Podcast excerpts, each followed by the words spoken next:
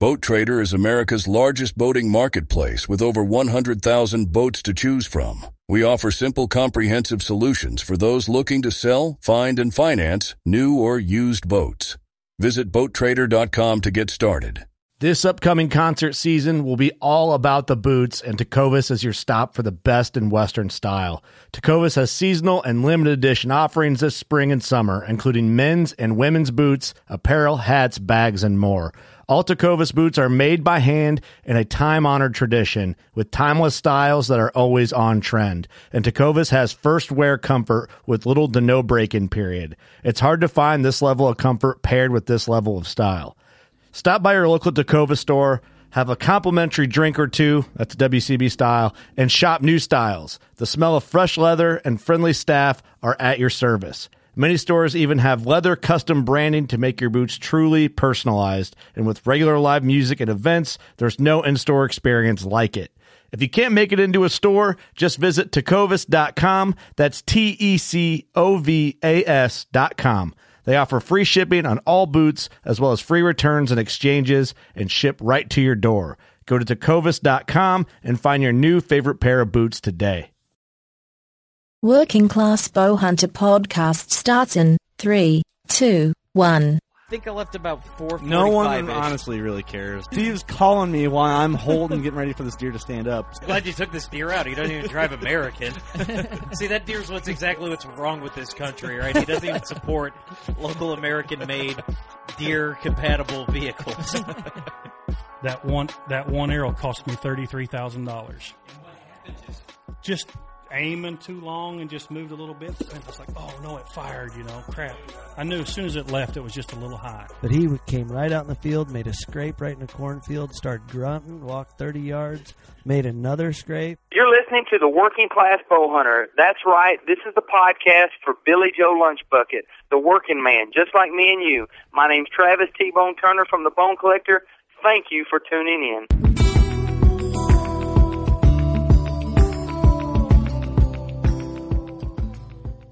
Well, as you hear that silence drop off, you know it's time for the Working Class Bow Hunter podcast. Always, almost always, right here in lovely Sherrard, Illinois, 1600 Buckslayer Place. We are in the Buckatorium. I am Steve right here on the mic. Kurt and Eric are right in this room with me, and I could not be happier to see both of you guys, man. This is a good week. What's going on? Oh, not much. Another day in the studio. Dude, it's Another a podcast to go. this studio is starting to come together, man. There's like, it, yeah, I remember when we first started, you know, it was like lawn chairs and stuff, and now like it's getting filled up with super cool stuff. funny There's a thing mini is, though, fridge. the There's fun- no more DVD collection in here. The funny thing is, when we first started, we thought it was pretty nice. Yeah, no, I know. Like, oh, this is pretty cool, you know. Well, it slowly morphed into like what it is. It's funny when people come in because I mean they're they're they're either thinking like, look at this shithole, or they're like, well, this is kind of neat. Well, this is kind of neat. Oh, that's, neat. that's neat. That's neat. hey, you can tell it's neat by the way it is. so yeah, I don't know. It's kind of funny, but I don't know. We got stuff all over on the walls. It's coming together slowly. Got some a Lindsey Way sticker over here. We all got Lindsey Way hats on. We could do a tour sometime in here, like a short little video. Yeah, it'd be real short. It'd be like 35 seconds. Well, I mean, it's better than That's nothing. that's right? the extent. That's the director's cut too. Um, thanks for tuning in, guys. WorkingClassBowhunter.com. You can find all the episodes. Um, it's going to get an update soon. Hopefully, a store will be up there. Um, we're going to come soon. out with some events soon. We're in the middle of planning the, I don't know, the fourth annual Working Class Bowhunter shoot in the spring. Yep. Probably. I mean, it's really only the second annual, but the fourth one. It- right. You know what well, I mean? we did a few. Um, last episode we did, we did the. Uh, we did a drawing, or uh, what do we do? Like guess Steve's weight for the Yeah. hell of it, Yep. and then tell us your goals for the season. Some of you got blocked on Instagram. Just know that. And uh, Good we we picked a winner just now. Um, that was the closest guess. Um, C underscore plat sixty three on Instagram. He said, Sh- "You want me to put you on blast?" yeah, go ahead. Put me on do it. blast. Just yeah. do it. Two hundred and fifty pounds, and he said, "I need to get my butt out there and do some hunting." That was his goal. It kind of sounds like Steve's Yeah, goals yeah, there, too. so- don't You it? know, and he's he is actually the the closest. I'm I'm down to like 250. I was like 252 yesterday, and I actually I, I stood up and I I watched people work today, so I probably burned like 10 million calories. So moving on. Uh, the episode today is brought to you by HHA Sports. Badlands Packs, and Smith's Custom Meats and Deer Processing. They are crazy busy right now, and uh, we're hoping to give them some uh, serious business here in the next few weeks with uh, some big Iowa and Illinois whitetails. I can, uh, you know, I'm, I'm really hoping I get to see Scott because then that means I get to uh, see a steak and a nice glass of whiskey. All right. Well, maybe that's the bet me and Steve got going. I don't remember. The bet is if I get a deer before you, you have to buy beer or something. Yeah, for the two podcasts. But if I No, for the rest of the year, ain't it? no, it's for like two podcasts. But It's like five. I don't know. I don't remember. it was something like Here's that. the thing, though. Like we're gonna start getting into a weird situation because another week. I mean, I know Dudley. We talked about shooting does early, but I got Mm-hmm. to get some meat. The thing is, it's like it- another week or so. I'm gonna be done shooting does for a while. You know what I mean? So No, it's I know. like that. Then you got prime opportunity to strike. So take advantage of that if you can. Oh, I'm gonna, dude. I'm telling But- you, man. I, I see a spike buck. Down for the count, son. got I gotta tell you, man. I gotta get that steak and I gotta get some meat in the freezer. I'm not saying that if a big old nanny comes in at ten yards and she starts to get a little sketchy, think something's up, I might have to. What, what do they say? Throw a meat missile at her. You know I mean? meat, that's old T-bone, of a meat missile. Yeah, So we'll see what happens. Only time will tell. Maybe neither one of us will kill anything, and that would suck. yeah. I would would. say though this weekend is uh, it's like getting ready for ramp up to go time. It was 87 degrees and humid on Monday, and Yep. it's like It's chilly like today. 50, It's- It was like a high of like 55 today. It's good. It's good. I like it Crazy. a lot. Today on the episode, we're really excited. We are have we have Jeff Lindsey on the podcast, which is awesome. yeah, we Um, got we got the old man out of the way. Now we're gonna get the young bull From from the Lindsey way. from the yeah, Lindsey way. We had David Lindsey on. Um, I don't know. Several, I don't remember what episode it was. Several episodes ago. Um, so it's only right and uh, to have Jeff on and let Mm-hmm. him explain him his side of the story. But uh, no, they're awesome guys, and uh, we'll get Jeff on here and pick his brain a little bit and hopefully See what he's got to say. Yeah, see what he's like. So thanks for listening, guys. Well, hold on, but we got to do something. We always. Uh, oh no, I didn't forget. Um, You almost cut him Horrible off. I think. timing, I though. think you almost Horrible cut, yeah, I you should have came in way before uh, that. no, I- we were we were on a roll, and um, you know we couldn't uh, we couldn't do this podcast without uh, without our vets, and we want you to check out uh, Dark Horse Lodge. Uh, it's a peaceful retreat for combat veterans. Um, you know we want we want to get those guys on, and get some more information, but go check them out. DarkhorseLodge.org. You can donate to them. Uh, check them out on Facebook. Email them. It's all going to be on that website. And if you're going to buy anything on Amazon, go to smile.amazon.com, select those guys, and you know if you're going to buy dish soap on Amazon, man, you might you might as well let a little bit of that go to combat vets. So, um, check that out. We're going to get rolling into this episode, and uh, we'll see you on the other side. thanks for listening, guys. Jeff Lindsey.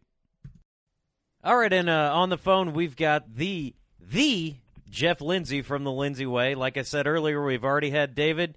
You know, we got the old bull out of there. Now time to get some uh, the new bull. I guess I don't know the young bull. What's going on, Jeff? Hey man, how you guys doing? Awesome. Not bad. Not bad. Man, we got a. It's a little colder, but man, hey, for deer hunters, that is what you want, man. It's nice and chilly, so can't complain. It, it is. Next couple days are going to be really good. I hope everybody's going to be able to get in the tree. Or ground blind depends on what you guys do. We're not leaving anybody out. That's right. Yeah, ground blind. You know, whatever it is. Man, you guys are having good success. It looked like David, right after we did the episode with him, he killed a, a real nice buck. He did, Nate. That was the second biggest buck with a bow. So I'm hoping that uh that was some kind of you know good luck mojo you guys rubbed off on him. So I'm I'm counting on this conversation right here, this podcast, to You're- uh, you're- yeah, translate into the same thing. You're next in line to kill a big one. You know, then. we say that. I don't know if you've heard us joke about that. We always say the podcast brings our guests good luck. Um, so, like our buddy Michael Pitts is like, man, I got I got to get back on there so I can uh, kill me a big whitetail this year. but uh, if I hope so. after this episode, if you kill a big buck, I mean, there better be a shout out in there somewhere for yeah, us. it, you know it's yeah, if I do it, that that's definitely your guys' fault. So, but if I don't kill it, it may work the other way around as well, though. hey, yeah, and I- and I- way. I'll tell you what, it's not just not just in the deer woods. I'm telling you, man. You know, if uh, we've talked to people and then a week later they got engaged, you know, and it's just a- anything can happen, you know. But we're hoping you put down a. Uh, we're hoping you put yeah, down if a, you say happy, I hope they're not getting engaged. I'll be in trouble. so if I get engaged, I, we, we got problems. well, let's let's uh, hope you get engaged in a big whitetail. But I mean, it is uh, you know it's that kind time of year. It's very controversial. You know, everybody talks about the October lull, and you know what uh, what what is going through Jeff Lindsey's head right now? How are you going out into the whitetail woods? The October lull, you know, in my opinion, this is my theory on the October lull. Out there, you know, I've I've been pretty lucky to kill some decent deer mid October, some of my best deer. But you got most of your Midwest season is opening up, you know, into September, first of October. Well, everybody goes out the first week or two and burns out all their good spots, and then you're really not going to get any significant cold fronts until they they kind of coincide with a rut. If you do get some in October, it can be very deadly. But you got everybody burning out their spots. You always got a week or two long heat streak like what we're in now. So it's been dubbed as the October lull, and and I think it keeps a lot of people out of the woods because Mm-hmm. in my like this cold front we're about to get, we're getting you know tomorrow, we're getting a little bit of it today, tomorrow, and and for some states Saturday. It can be as good a time all year to kill a big buck, in my opinion. You know where your deer are; they're not wandering like they are in the rut. They will be next month. Um, they're going to be hitting food sources. They're going to be a little spunky in the morning. I, you know, a lot of people say don't don't go to your good spots in the rut, but if you got a spot, you know, with some acorns, or you think you know a buck might be cruising late back to bed, you know, Mhm. this weekend, this weekend's that spot. And there are very few times I will ever say that, but but the way the weather is lining in the Midwest right now, it's, it's pretty dang good. See, it's interesting to hear that because some guys are like, "Stay out of the timber," and then some guys say exactly what you said, and it's so it's it's good hearing that because guys that are working class uh, men and women have um, just not a lot of time to get out to the woods a lot. So it's like, when do you go? When do you not go? So it's yeah, don't do anything crazy, you know. But yeah, I mean, it's you, you may not be able to hunt when the rut's in full swing, or the weekend you may be able to hunt in November. It, it's hot, so well, this weekend's good. Go for it. awesome. That's good to hear. I think we'll all be out this weekend. Yep, all of us will be. And that's Steve kind of brought up the question I was wanting to get into is just if you could go into a little bit of detail um, to describe how you've been successful in October or early season um, on whitetails. I mean, what would be the main thing you usually look for to get on a mature deer early, or maybe some of the details that David did to get on that big buck that he shot um, a couple of weeks ago? Well, you know, first and foremost, you know, we, we're, we're low pressure hunters. We we only hunt stands on the right wind. When we go in there, we are as scent free as possible. Um, and also, a big factor is, you know, not only the weather, but um, what I lost my train of thought here. I was talking about is, is our cameras. Our cameras, you know, I'd say hunting smarts, low pressure deer is number one, and then our cameras just we rely on them so much. We're we're trying to check them every couple of days, or you know, you know about what bucks just based on where you've been getting the pictures all summer. You know, kind of what fields they're hitting, what fields they like, and that deer he killed strychnine, perfect case in point. You know, I, I jumped that deer in that field in the grass and some CRP grass this summer, and I did uh, a, a jumping there last year. I knew he lived there, so we designed this food plot up against the timber that we could, you know, put a, a kind of a, a, ground blind up on a little elevated platform out in the middle of this grass, right by this food plot, and because there was no trees, and it was really our only way to hunt him, and and he just waited on the right front and went in there, and you know, you can look at the moon. A lot of people put a lot of stock in the moon. Um, Mm-hmm. I like the rising moon.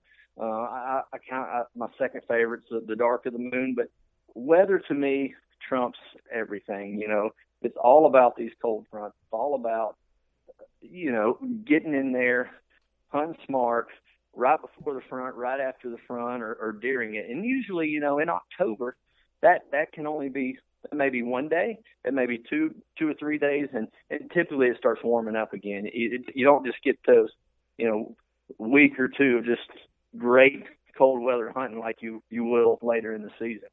Right, right. Well, it's good tips. I mean, I think that's really important, especially the wind.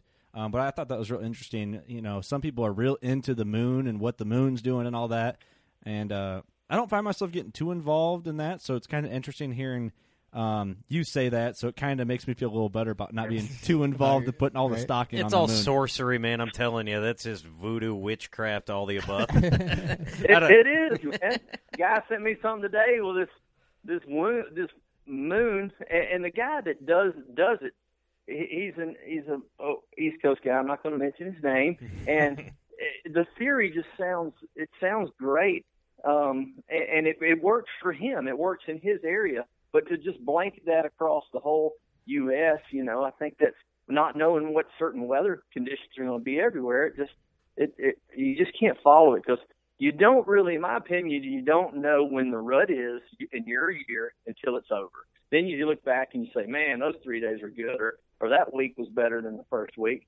But and Right. every time I look that back and compare it with, you know, some of this moons, and there's a lot of moon things out there, and I'm just talking about one in particular, so nobody gets feelings hurt. But uh, the one that I had paid attention to a few years ago, and it and it never was right because I was planning hunts around it. You know, I was I was all in on this and this guy, and uh, it, it never really never really worked for me. So after that, I was like, you know what, I'm not paying attention to that stuff. anymore. yeah, it's. I mean, it's hard to judge the moon, you know, because the Earth being as flat as it is, you know, the Earth is flat. That's that's not up for discussion. But you can't really judge the moon. And I, I always get, uh, you know, I always say this about those things. You know, it's, you know, cool if the moon phase works on your property, but who's not to say the property next to you? You know what I mean? And so.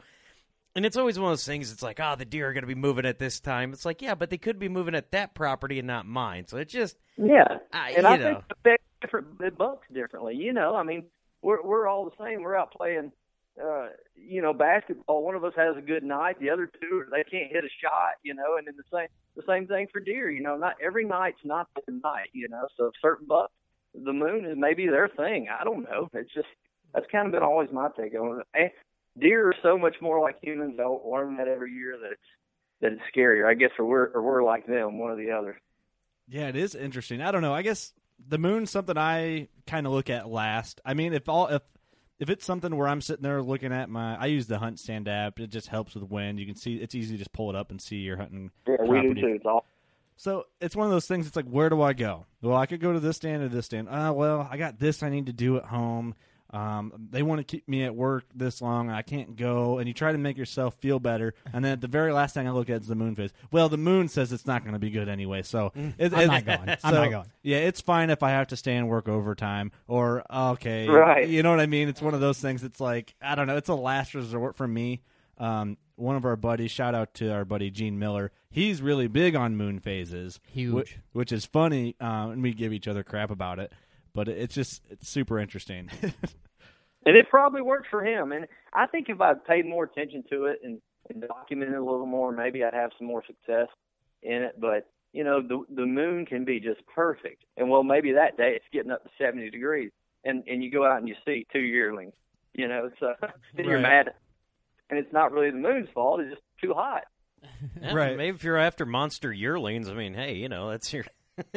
Yeah, they they eat good. I, I'd rather eat one of them than anything. it's veal. yeah. Right? Um, so Jeff, one thing maybe you've already c- covered it a little bit um, in some of the the question we asked you earlier, but what tips could you give our listeners on approaching a late October hunt? late October hunt, I've always kind of um, stayed out of my good spots, or, or really just put a lot of stock in our rut not getting going good till about November, and then you get it just real hard for ten or fifteen days. But if you can get that good cold snap late October, I'm talking about right right before Halloween, and and the reason I started paying more attention to it is because I, I wouldn't really hunt these spots, or I wouldn't hunt. I'd go to Illinois or something like that, and I'd get back home here to Iowa, and I'd always look at my cameras, and there was always one or two days where just about buck I had was on his feet during daylight, whether he was freshening up a scrape. I had it on time lapse in a in a in a food plot, and he came out and ate an hour before dark.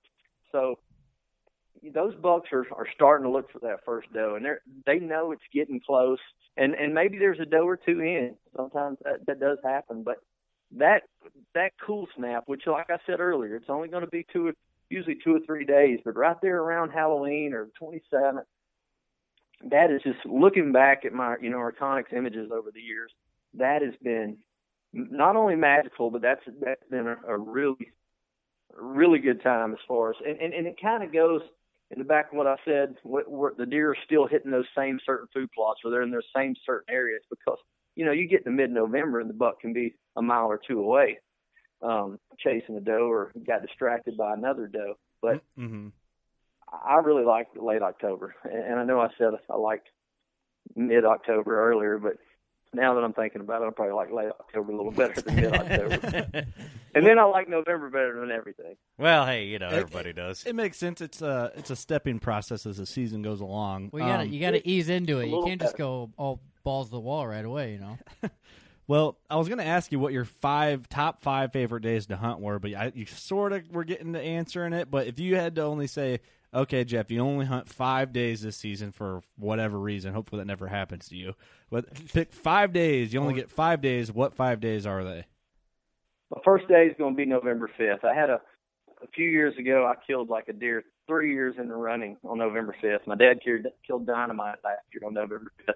That's my favorite day. Um, the second is probably going to be 15th, and then um, it just seems like the, ever since I got on this big November 5th kick, I killed those two or three bucks, and November 5th started really stinking for me. So then I was killing bucks around 15th, 17th, 18th of November. So, you know, I like that. October 27th, for whatever reason, that day sticks out in my head. Um, November 5th, I used to like 5th through the 10th, and now I, I probably like the 15th through the 20th better than, than anything. So, yeah, I mean, in no certain order, you know, October 27th, November 5th. Um, I like the 7th and then probably the 15th and 17th, 18th. Is that five? I mean, that's, that's close. Yeah, that's interesting because I always say my dad and I always say like the the 14th through the 17th are probably our favorite days. Um, so it's just kind of funny to hear. Well, everyone's different too. It's just kind of cool to see what days you you really like. Mine's November 21st my, right. And it's my birthday, guys. Thanksgiving, you know, you talk. Oh, your, it's your birthday. Yeah, November twenty first is so. You ever you killed know, a birthday buck? What's that? You ever killed a birthday? Buck? No, n- not yet. But I'll get an uh, opportunity to uh, hopefully because like the way that uh, Illinois' gun season is, you know, kind of it depends on that weekend. Uh, so sometimes uh, archery season is like ends on the twentieth, or it's like the night. I, I, can't. I think it's the nineteenth. So I'll be able to bow hunt uh, this year on my birthday. So I'm excited Right, for yeah, that. it's a little earlier. There's going to be a lot more deer getting killed Yeah. uh, this year. Gun season being earlier. Yeah, your your birthday's the day after first firearm season in Illinois, so you're kind of you get the high pressure deer. Yeah, but you know, Well, if I, I kill a deer on my birthday, I'm going to be in jail. My birthday is March 12th, so I, Hey. won't, I won't do that unless I hit it with my truck, and yeah, I hope I don't do that. I'm March 14th, so I guess I'd be in jail too. yeah, there you go. There's nothing to hunt early March, man. So we're just Shed hunting, that's about it. Mm-hmm. yeah, I can find a good shed. Yep. Well, it's better than nothing. I, I guess I found a shed on my birthday. My birthday's September sixth, and I was going in. I put a trail camera in. I don't know a few years ago, and I walked up on the old shoot up shed. It counted. It was a birthday gift for me. I counted it. Um, I guess it'd be possible for me to go. I could kill an elk on my birthday. Hey, Yeah. Maybe I should go for that next year. We'll see. what speaking of killing elks, Jeff, what did you do earlier this year? Yeah, I shot a I shot a good elk, man. I went we went to Colorado and uh it was a it was a unique hunt in the fact it was an over the counter tag and it was bow or gun in this particular unit that we were hunting and so um I was we decided that you know one we me and my dad were going to hunt together. It was two on one with a with a guide we were hunting with, and one of us was going to carry a gun, one of us going to carry a bow, and was, you know versus and then that way if it was a real big herd bull, we couldn't get him to come in. We you know because we we do like I mean I'd rather bow hunt than anything, but um you know if we get the chance, we're we're not going to pass a, pass it by with an elk, especially that's about that's our favorite meat by far. So it's not that we got to kill an elk, but we we kind of knew going into this hunt that uh, the outfitter really wants to gun hunt. But you know, we said we'll, we'll try bow hunt in a few days, and in the last day or two, we'll pull out the gun. And uh, so I was carrying the the first day we both carried our bows. The second day I carried my gun,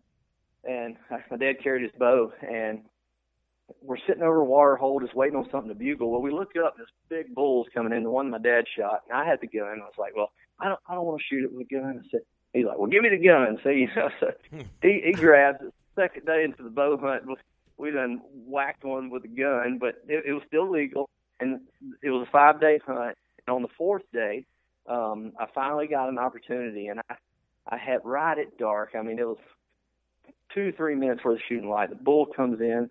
We called him in, and he's a he was at like 52 yards. My guide ranged him, and I never let people range for me. And um, he kept walking, and uh, I should have ranged him again. He was probably 61, 62, and I I just shot under him by by two inches. A good bull, probably a 340 bull. It would have been my second biggest bull with a bow, and then it it was just getting cranked up that fourth day. So I said, well, tomorrow's fifth day. My wife was like, you better bring me back an elk. So I said, you know what? I'll take my gun the last day, and then we got into him, and, and then the bull I shot the last day. I, I wouldn't have killed him with my bow, but it was about a hundred something yard shot. But I I shot him with a gun, and and everybody was happy. So it, it was a good trip.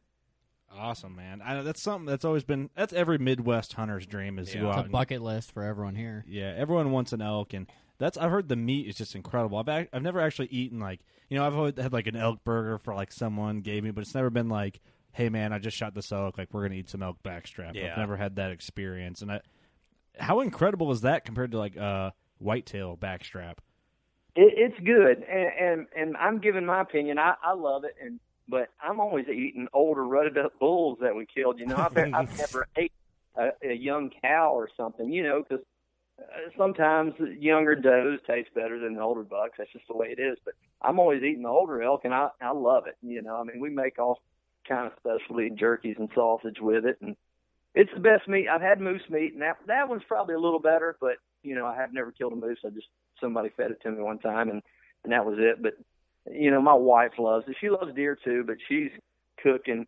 If we're ever eating red meat, you know, and spaghetti, steak, whatever it is, it's 99% of the time it's elk. Really, that's awesome. How long does like one elk last your your family? Yeah, it, you know, I got a uh, pretty small. You know, it's just me, my wife, and my, my son. So, you know, it lasts us a year. My and when my dad gets one, so we always it, and they they eat theirs, and you know, my brother-in-law, he's he's gotten one the last couple of years. So it, it's about a year. It's it's funny how that works, but we get most of ours ground up and burger. Uh, Mhm. you know, for, and so it it just about lasts us a, a, a complete year. So I would have been in trouble. I was really looking like I wasn't going to get one this year, so I would have been begging off my dad or brother-in-law had you know not pulled out a last day miracle. Right. Yeah. But One thing I'm curious, Jeff, is are you a big taxidermy guy when you when you shoot your critters? Are you like, man, I'm getting a shoulder mount of this whitetail, I'm getting a shoulder mount of this elk, I'm doing, you know, are you are you real big into taxidermy? I am, man. I, I'm a stickler on taxidermy. I've been through a few. Um, I, I like. I have a. I don't know that I have an eye for taxidermy, but I do. I know what I want, and I know what I like to see, and I'm hooked up with a real good guy in uh, Missouri now. And but my elk, I, I'm out in my first elk I ever shot. It was it was a small one, but I'm out. My dad mounted it for me at the time. I didn't have the money, but um, I was a kid then, and then I mounted my the one I shot with a I shot a 346 with my bow, and I mounted it. And then I've killed three or four after that, but I've gotten Europeans on those for a couple of reasons. It's a clean look. I like it. It doesn't take up as much room, and, and they weren't quite as big. You know, I really don't want to mount one again until he's probably 350 or better. They just they're beautiful, but they they take up a lot of room. But but an elk European mount is just it's really pretty to me. Always has been.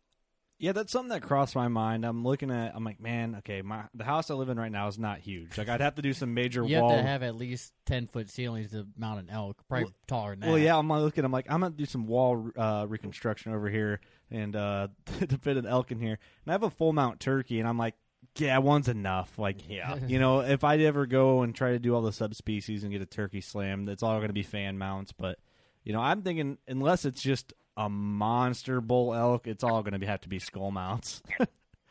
There's no yeah, way. that's good.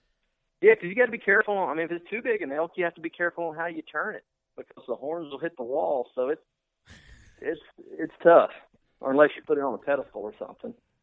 Right. Yeah. Yeah, that'd be, That'd the be the only option in any of our houses. I yeah, think. but then you're dedicating a whole corner to that, and you know that's just the thing is, you can always get rid of all your furniture and just have like. Well, a you got to start charging them rent, you know, because he takes up so much space. Well, yeah, you get rid of the sectional and just have an elk pedestal over here, and yeah. Good luck getting that past your wife. Yeah, just get some little picnic chairs and replace all your furniture, and you get your whole room full of elk heads, and your wife will be happy. There you go. Get some camouflage beanbag chairs. Call it a day. Hey, there you go. A beer fridge in the living room. Yeah, no, why not? Yeah, I'm. I feel. I feel you, man. Luckily, my wife is. She's pretty. Uh, I don't. She's, not too bad. She lets me put things where I want to. So it's a give and take. Well, I mean, you know, that's that's what's you know really important having uh, having family support everything that you do, um, and you've got a pretty unique circumstance. I mean, you know, we'll get into the Lindsey way here a little bit. You know, we got David David's take on it, but how is it? I mean, you're really living every redneck's dream. Is you have a hunting show with your father? What's that experience really been like for you? I mean, if you want to get into yeah, you can say whatever you want. He might not listen, so. right. Oh, you know, it, it's very unique. You know, it's um, it's everybody's. You know, I don't want to say everybody. Ninety percent of people that go out hunting for the first time, it's with their dad or their dad took them. But you know, it's kind of funny. There's only a couple of hunting shows that have father and sons on them for whatever reason. I don't know why, but um, I guess because it's always the the the newer generation, the younger generation that that the hunting shows kind of came out, and that's kind of who kind of grabbed the bull by the horns. But my dad got started. We got started ten years ago with Drury, so it was just kind of our thing. You know, my dad was my best man at my wedding. He's my, my best friend. We do everything together, and we we've maintained a good relationship. Not saying sometimes we don't want to just you know uh, strangle each other, um, but we we've just always been a close knit family, and um, if it wasn't for him, I, I I wouldn't have ever, you know, gotten into uh, filming, much less stepped out from Drury. And he's the one that kind of pushed me and said, you know, I'm not getting no younger. If we're going to do this, have our own show, we got to do it. So you know, he's really the one, uh, you know, that kind of kind of pushed me out of the nest, if you will, to to start start on our own and and go from there. And and it was it was a great decision. I'm glad we did it. Yeah, definitely. I mean, um, I told uh, David this too is I've watched you guys like crazy on My Outdoor TV, the app on you know on uh, on Dream Season. You guys were one of my favorite teams, and um, you know was that kind of I asked him the same question. Was it kind of scary branching off to do your own thing? Oh, definitely, man. It's and that's one of the reasons why we didn't do it. You know, I'm kind of I can get comfortable, uh, you know, and I have my own business, and, and I I did my own thing, and it was it was scary when I went out on my own, but looking back, it was the best thing I ever did, and eh, for my family, you know, and I knew eventually we would probably would do that. But I was happy with Drury. You know, there's they're, they're the, the, the one of the biggest names in the outdoor industry. We're we're on a prime time spot, but with Dream Season, it, it was fun.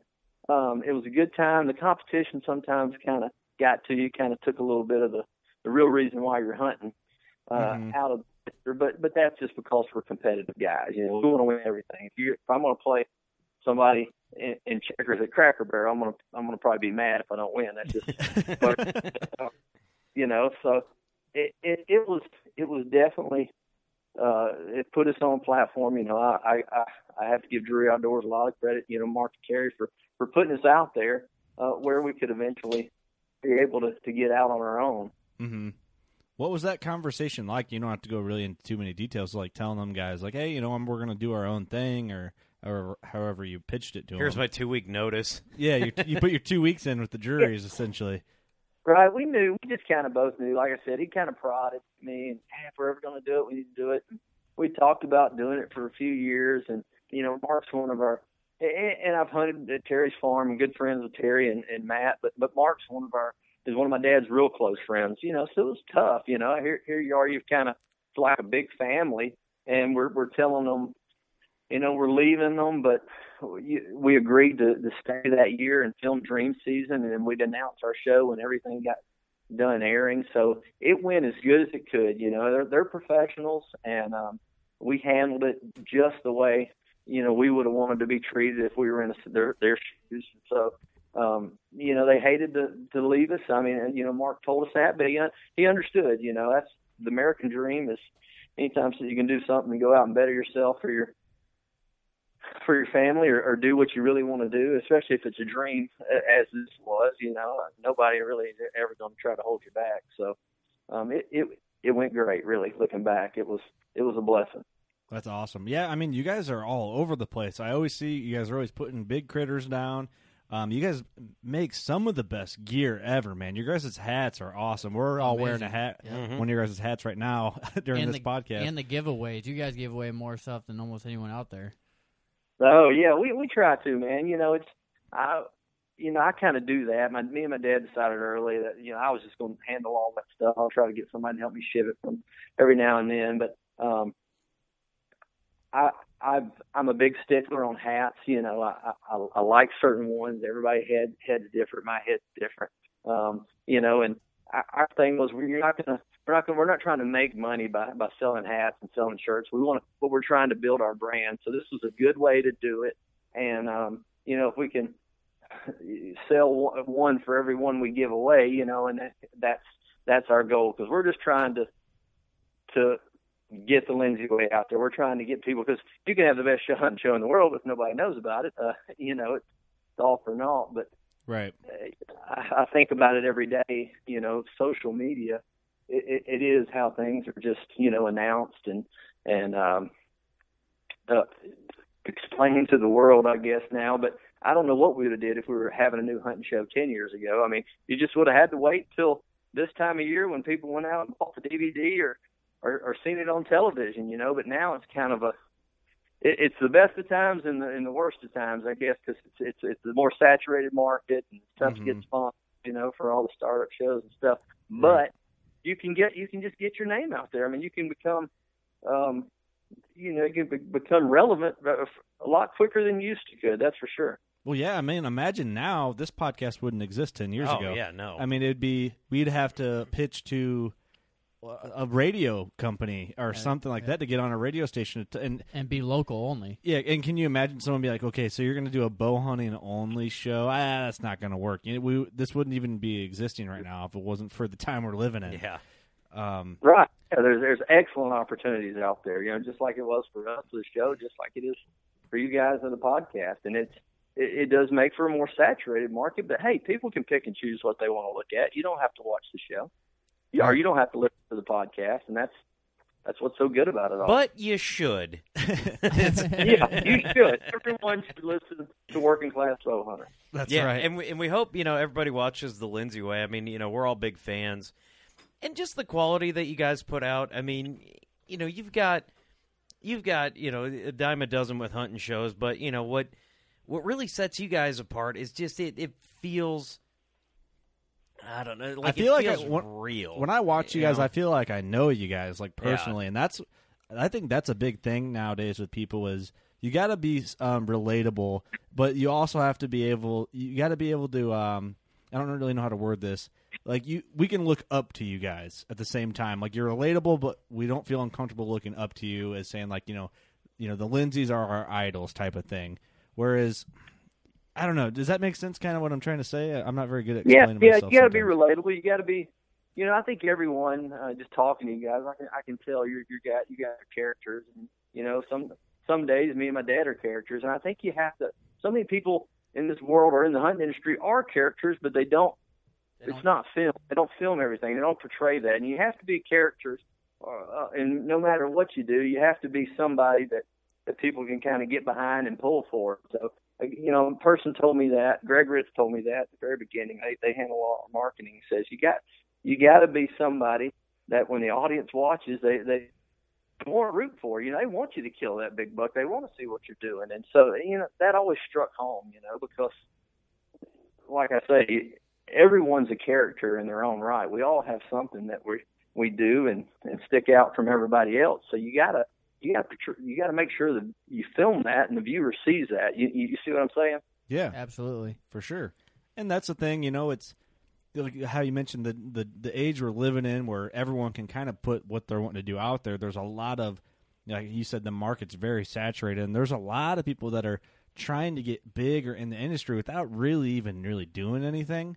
So it's nice to see like you guys put down big whitetails, and you guys have the knowledge and the skill to consistently do it on film and then to come on podcasts like this and over social media and kind of like share your knowledge it, it's it's awesome and th- we had John Dudley on uh, two episodes ago and the same thing with him I just like thank you guys for doing that because it's it's it's awesome for us.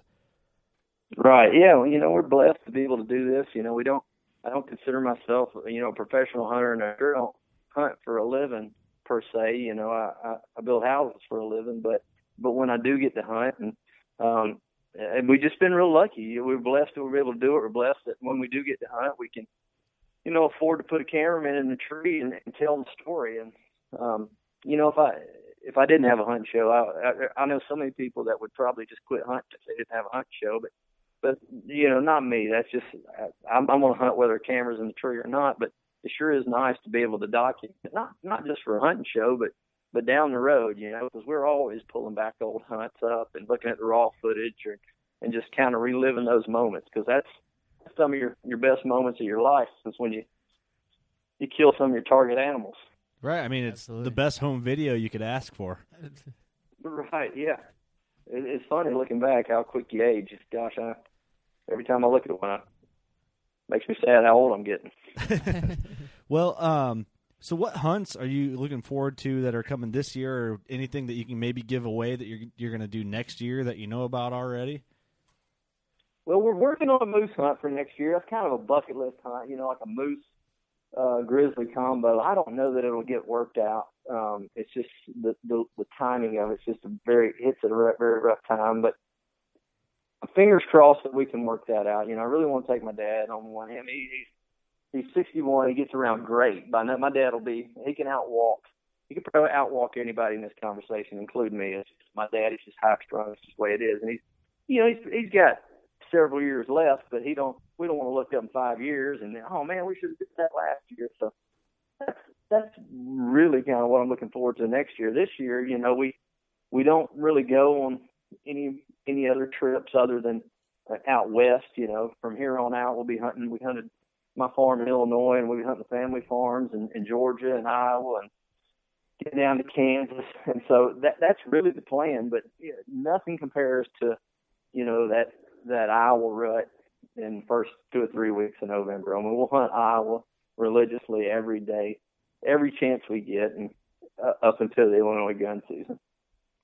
Well, if you're ever, I don't know where you're at in Iowa or Illinois, and you don't have to say on the podcast, but we're Rock Island or the Quad City area. I don't know if you're familiar. So if you're ever in the area to swing in, we'll have to do an in studio podcast with you guys. gotcha. Oh, absolutely. That'd be awesome, man. Yeah, I'm I'm in Pittsfield, Illinois, over there this weekend, and uh, shot some does and old cull buck, and then uh, we're we're down we're down below Des Moines in Iowa. So we're we're we're not. I'm, I'm a little closer to you when I'm in Illinois. Yeah, you're only a couple hours away. Pittsfield's, I think, it's like straight south. That's uh, that's where Whitetail Properties is at, Pike County. That's right. That's it. The, the, the famous Pike County. That's that's where we're at. Yeah, there you go. You, you got a farm there, man. You're living the dream. That is. Uh, yeah, it's awesome, man. It's, it's not as good as it once was. You know, they've had a lot of uh, factors that that's kind of taken the herd, the buck herd down, but but it's getting better. It's getting better every single year. It really is. I've heard, and I, I've never actually. I've probably been in Pike County before, but I've never been in there during. Uh, I used to hunt Fulton County, and we Oh, yeah. we hunted with a guy, and F- Fulton County is great too. Everywhere in Illinois and Iowa is great. Yep. I've always heard Pike County. Once you get in the rut area time of year, it's just like crazy. Like you see guys with trucks with stuff all over the side that are from uh, companies and shows all over the place. Yeah, it's where everybody goes, man. If there was a deer hunting capital of the world, I would call it. I'd call it Pike County, Illinois. I think that Um, actually is declared that though. I think that is like the deer Really? hunting capital that's of the an world. actual thing. I'm pretty sure it is. The Golden that, Triangle. What is that, it? that doesn't surprise me. What is it? It's Pike. What are the three counties that are right there? Yeah, it's the Golden Triangle. They call it. It's Pike and then like two surrounding ones. I don't know. Pike, uh, Pike, Adams, and Brown County. That's right. Yeah. Mm-hmm. Definitely. Yeah, I used to own some land in Adams County, and it was it was really good. I just I couldn't really expand it. I was kind of boxed in by some neighbors. I couldn't I couldn't expand it. I just wanted a little bit bigger piece, so we got out got out away from that, or just kind of moved on. And and I'm really happy with with where we're at over there. It's just those those deer over there. It's a it's a double edged sword. I don't know if you guys have hunted Pike County, but they where I'm at down by the Illinois River, it's bluff country. It's bluff deer. Um, they move a ton. I mean, they, they they're on every camera I have just about all over the farm. Every buck just bounces around and and is great for video. And but it, it can be a little tough to kind of grow deer from year to year because they're moving so much. You know, you get the neighbors picking them off, or they're halfway across the county getting shot some, by somebody else. But you know, I, I I can't decide if I'd rather hunt deer like that or deer in Iowa that are old, mature, and hardly ever move unless it's just the perfect conditions. But they they live to get really big, so it's I like the big deer, but I do like hunting and and seeing a lot of them, a lot of activity. And Jeff, I'm going to use you right now to declare an argument that Eric and uh, Steve and I always have because Eric's the only guy that lives in Iowa from the podcast. Eric says they grow them big in Pike County and then swim across the river and then migrate up to Iowa. That's not what I said at all. He, he says it in private. He doesn't want to tell him. he, we, it's a joke argument, but I just want you to settle this just so everyone knows. Who, what has bigger deer? Is it Iowa or Illinois? Well, you know, I'm an Iowa boy. I got to say Iowa. And yes. All right. Well, but- thanks for coming on the podcast. We really appreciate that.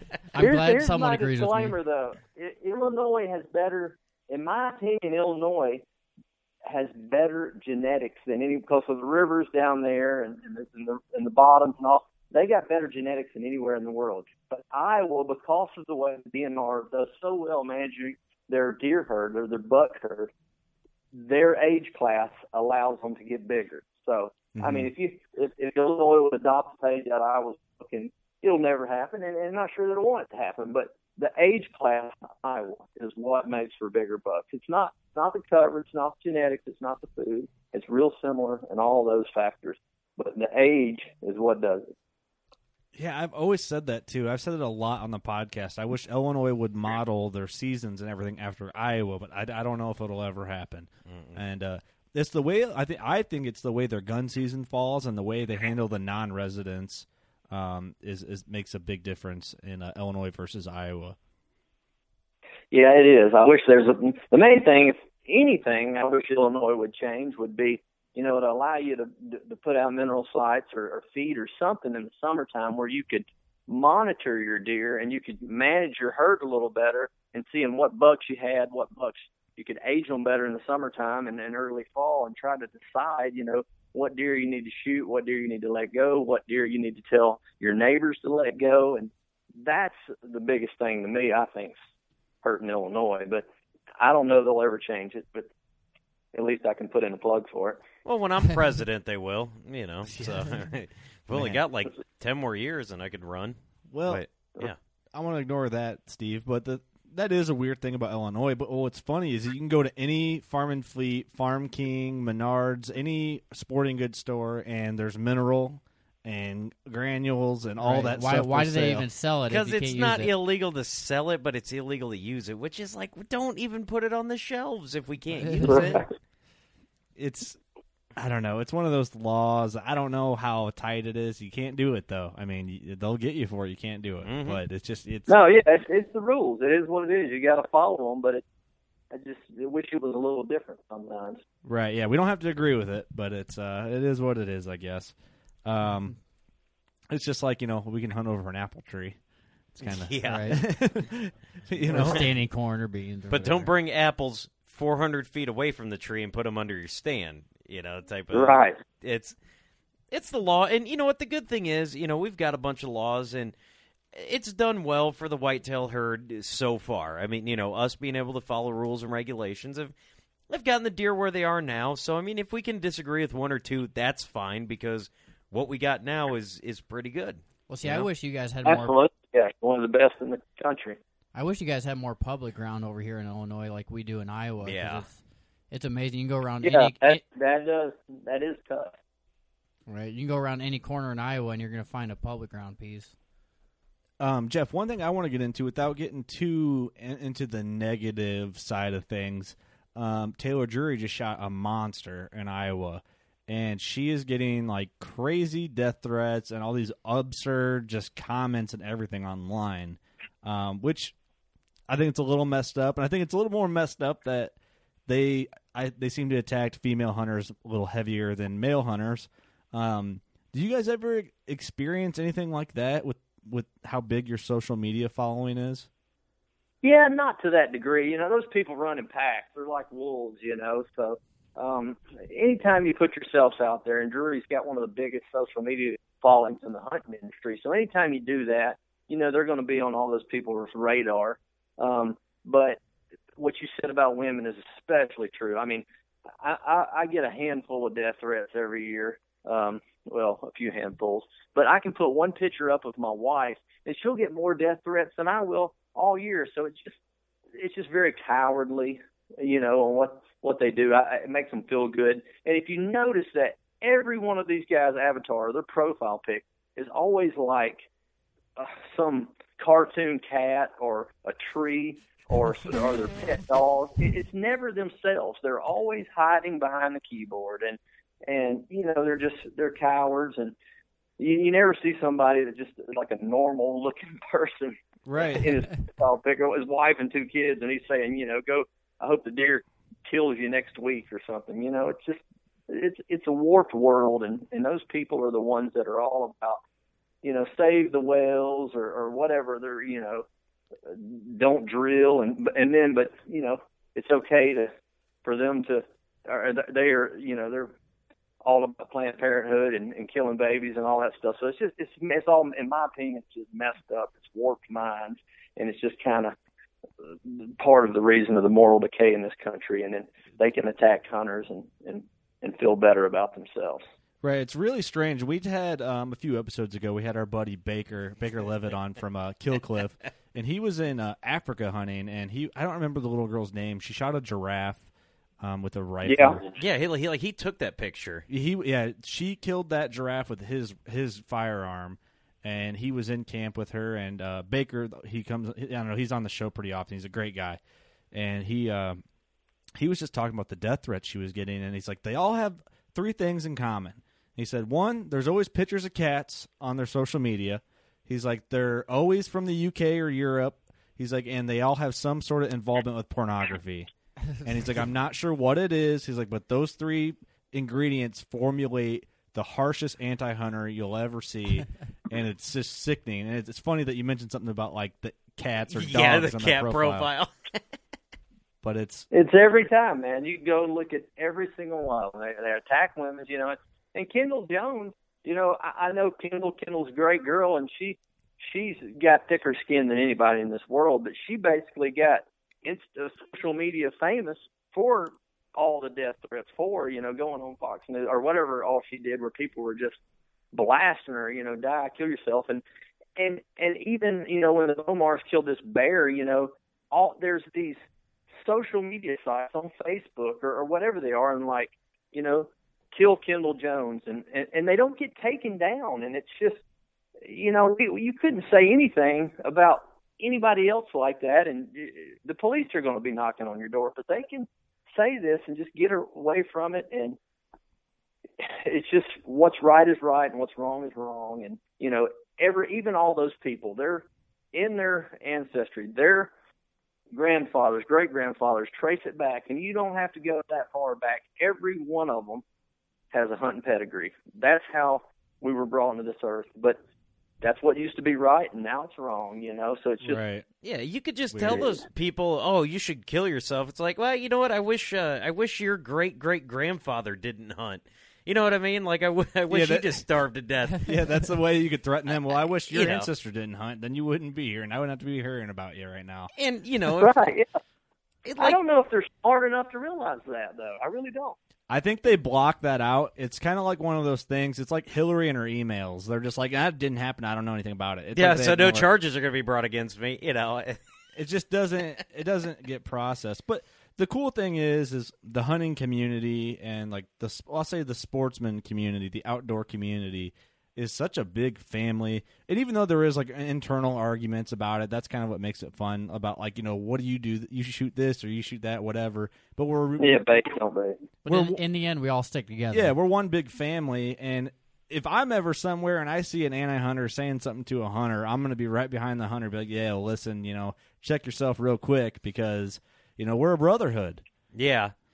You, know what? I've got an idea for that. This might work. All right, because like a lot of hunter, like there should be like a Facebook page or like a a website or something, and you know, if you message me, then I'm gonna put your name out there, and if you say this, then you post that to that website, and as hunters, we all go and say something. You know, you could say something nice to them or not, but just flood their inbox. So if they attack one of our hunters, we we go back after them. Or just ignore them and keep on moving. Or you could do that too, but uh, you know, I I, I want to ruin as many leftist days as I can. You know, so I, yeah. I mean, you know, that's just that's my idea. And hey, if somebody out there makes it, um, don't break any laws. But well, thank you for it. I don't know. Well, It's just it's not right, man. You know, we enjoy what we do. You know, we're not out here killing because you know, well, it's fun, but we get meat. There's a reason behind it. You know, there's just- a reason behind it. We've made the whitetail population better than it ever has, and a lot of other things. So it's just like, eh, you know, come on, yeah, let's have some common sense here.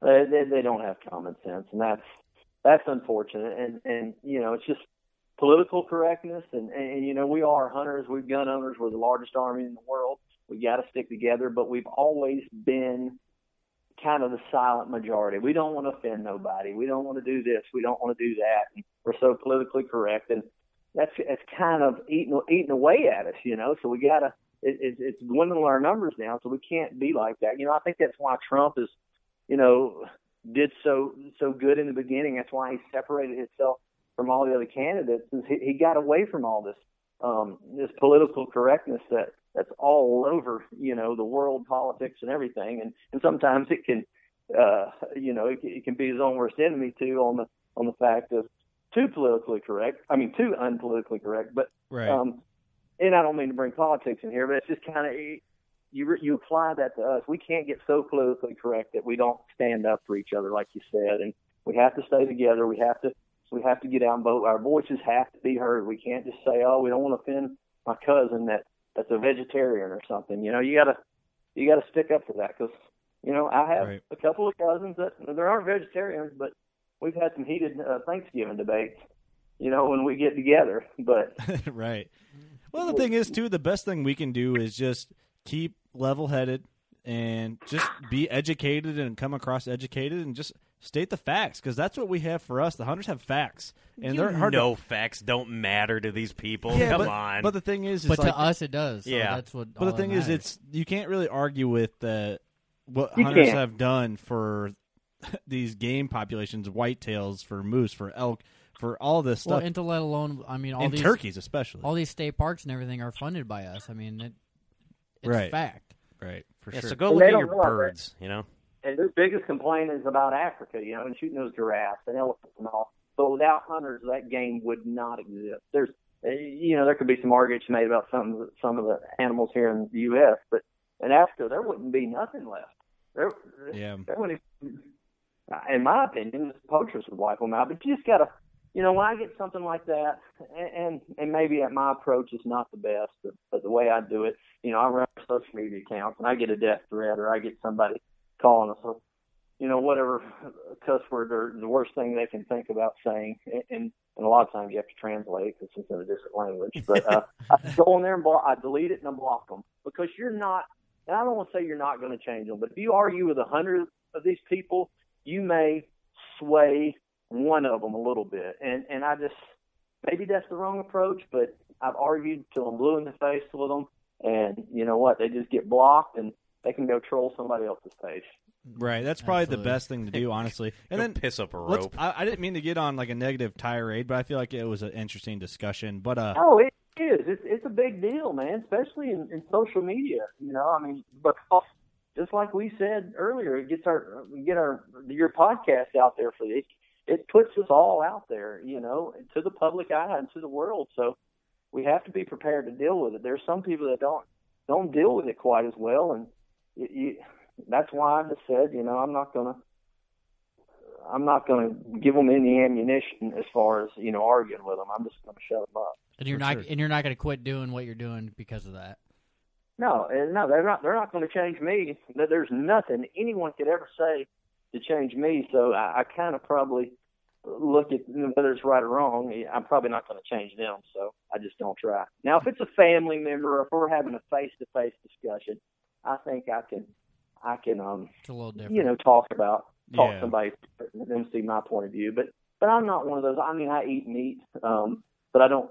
You know, that's that's a big thing now too. And I think a lot of people are getting too politically correct in the hunting community and say, you know, this is the reason why we hunt. And you know, we're if we're out there just hunting meat, we're we're not going to wait around on a big buck. I mean, we all know that. We're you're just going to shoot the first deer you see, go home, cut it up, and eat it. But Right. so you you got to be. That's a fine line that I don't, you know, that a lot of people are getting into, and I just don't want them to see see them being too politically correct. You know, you got to.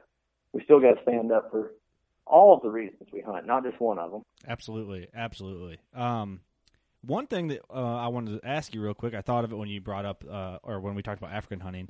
Is that something that you ever could see yourself doing, or Yeah, maybe. You know, I don't really have a desire to.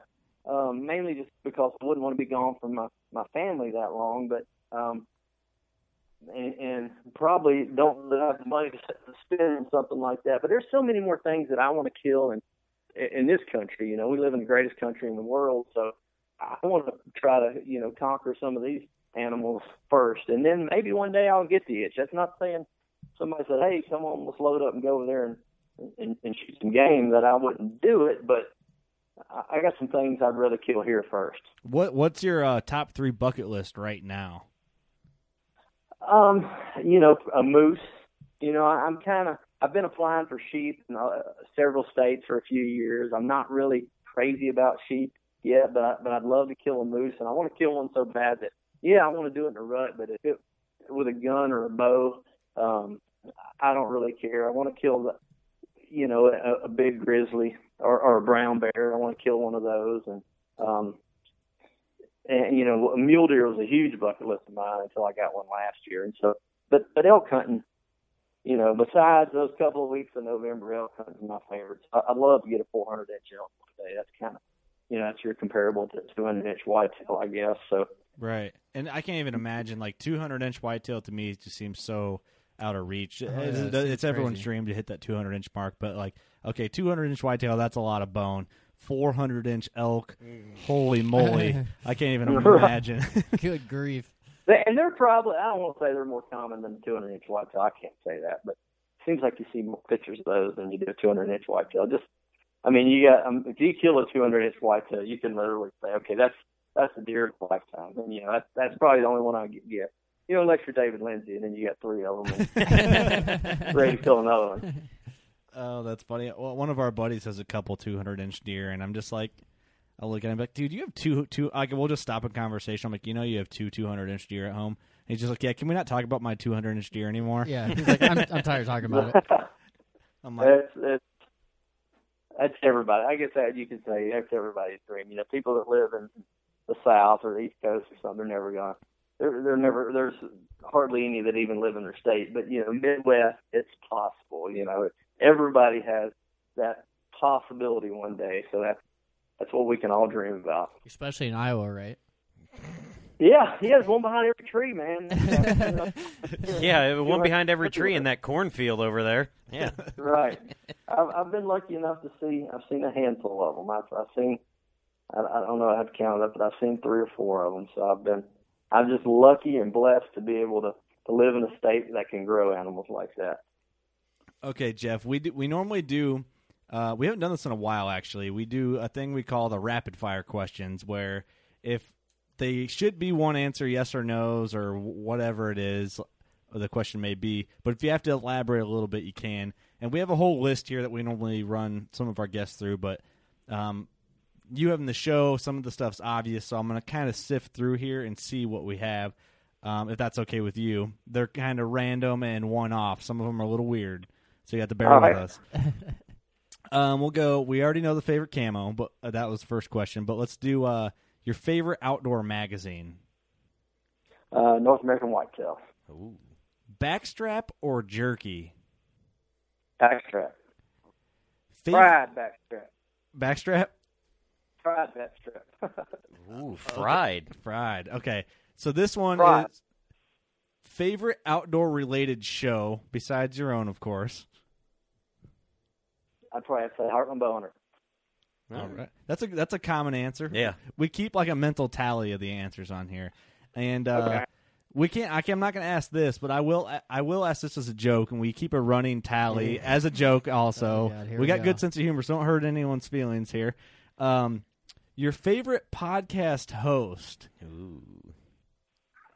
Gosh, well, you put me on the spot here, but Kurt's on when I got my phone, so I guess I'm gonna have to say Kurt. Yeah. Oh. Yes, I haven't had a tally mark for a while. the What are you up to? Like two? hey, I'm up. I'm beating Steve. All I know that. No, you were not. I don't think so. Yeah. Yeah, that ain't happening. Thanks, Jeff. Yeah, that, to be fair, that is putting me in a bad spot, but but it's okay. We do that to everyone. Everyone's the same. they're like, you can't ask me that, but I'll answer it anyway. Yeah, yeah, why not? Um, morning or afternoon hunts? Morning. Typical deer or non-typical? Whichever one scores the most. Favorite Uh, pro wrestler? oh, Ric Flair by far. Oh, my man. 16 time limousine riding. All right, yeah, we know the rest. That's right. Hang on or ladder stands? Hang on. Okay, you put a big. Say you shoot a 200 inch deer tomorrow, which you might after this podcast. Mhm. If you're going to celebrate with the boys back at hunting camp, are you going to get beer? Or are you going to get like liquor or whiskey? What's going to be your celebration beverage of choice? Man, I don't drink. I'm drinking a Dr Pepper if I if I kill a. That's my celebration drink. That'll it. Hey, Dr. 23 flavors, man. You can't beat that. Yeah, I can respect that Right. for sure. Um, and we already kind of asked this. What's your dream hunt? Moose, Alaskan moose. I, I'd have to agree with you there. Um, your favorite tree stand snack? No, gosh, y'all. Yeah, if y'all follow me on Instagram, you know that I, got- I got more like a top five. But I guess my go-to. It's hard to beat a. Um, it's hard to beat oatmeal cream pie. Oh, yes. it's hard to beat that in the tree stand or not. That's hard to beat that all Right. around. That's a good answer. Right. Um, s- if you could pick one superhero power, what would it be? Oh, you know, I'd, I'd Superman probably just fly around. I, you know how much easier scouting would be. yeah. Just to be Superman. Yeah, no. You just hover over them. You wouldn't need a hunt stand app. You, I'm just gonna hover over to the Ah. ground real quick. You wouldn't even Yeah, know, he's his own. you wouldn't even need a stand in that fact. You just No, you just him. yeah, you just see him, you just fly up to him and hear him. Hey, and if that deer busts you, you know, you just you, you go around the planet a couple times, turn back time, and you get a second shot at him. you know what Right. he's gonna do. I'd fly into my neighbor's property and spook all the deer off it, and then fly out back into my stand. Hey, 'cause they're not trespassing if you're not on the ground. Is that right? Is that legal? That's Don't- right, don't- man. Um, fixed or mechanical broadheads? Mechanical. Um, face paint, face mask, or none? Face paint. Okay, this last one's kind of a dumb question, but uh, you're married, so it doesn't matter anyway. Date with a supermodel or 500 acres of hunting ground for a weekend? Ooh, ooh. Don't tell my wife, but uh, no, uh, now say that again. You know, he's cutting out, out just a little. You said a supermodel for a weekend or or 500 acres. Yep, yep. a yep. supermodel for a whole weekend. All right, yeah, I like that. Yeah, Yeah, since I'm married, let's go with the uh, let's go with the safe answer of uh, the 500 acres in Southern Ireland. all right, Stick all right. around for the real answer. The bonus. Cut. No. the bonus content after the show. Awesome. Um, go ahead and plug your guys' social media. Highly recommend following you guys online to all our listeners because it, uh, it's entertaining and it'll make you jealous all at the same time. Well, you know, we're on Instagram, Facebook, Twitter, Snapchat. Um, just the Lindsey Way on Snapchat. You know, backslash the Lindsey Way on Facebook, Instagram, and Twitter. It's pretty simple. And you know, we got our website, lindseyway.com, where we try to do a few updates here and there. So, but the best place is the best place is Facebook and Instagram. Awesome, and I'll link all that into the description of the episode and also your guys' website. Um, when, where can they watch the Lindsey Way? Lindsey Way is on the Sportsman's Channel or 10:30 Eastern. It's on 2 p.m. Eastern and on uh, 10:30 Eastern on Saturday, 2 p.m. Eastern on Monday, and about three other spots in between there. And after the first of the year, we'll be on My Outdoor TV, and uh, we'll also have DVDs out in time for the holidays. Awesome. I was Awesome, just going to bring up the My Outdoor TV thing because I was I know I talked to you on the phone. I'm like, man, I can't wait till that gets on there. So I'm really looking forward to that. Yeah, you'll be able to binge watch. Yeah, I will. I definitely will. I travel for work, so I'll be binge watching, binge watching in a hotel somewhere in nowhere Canada. I'm sure. Uh, awesome, man. Well, that's that's better. Then you can kind of you know that's one thing bad about certain hunt, or certain shows on TV. If you have to wait every week, well, not with my outdoor TV. The future of hunting television is here, and it's a beautiful, beautiful Absolutely. thing. Um, and I honestly think it's going to make hunting shows more popular because you know guys can like it's like Netflix. You get obsessed with a show and you just can't wait for the next season to get on Yeah, Netflix. you binge watch it for 26 hours. Yeah, everyone will be doing the same thing with the Lindsey way. We'll watch season through season. But it's uh yeah, I mean, thank you so much for coming on the show, man. We really appreciate it. Um, you guys are awesome. We got we already got a Lindsey Way sticker right one of the big ones in the background here in the studio just showing for everyone that's coming in studio so they know uh they know we like you guys when they come in. So They know we hats. like seeing big deer getting killed.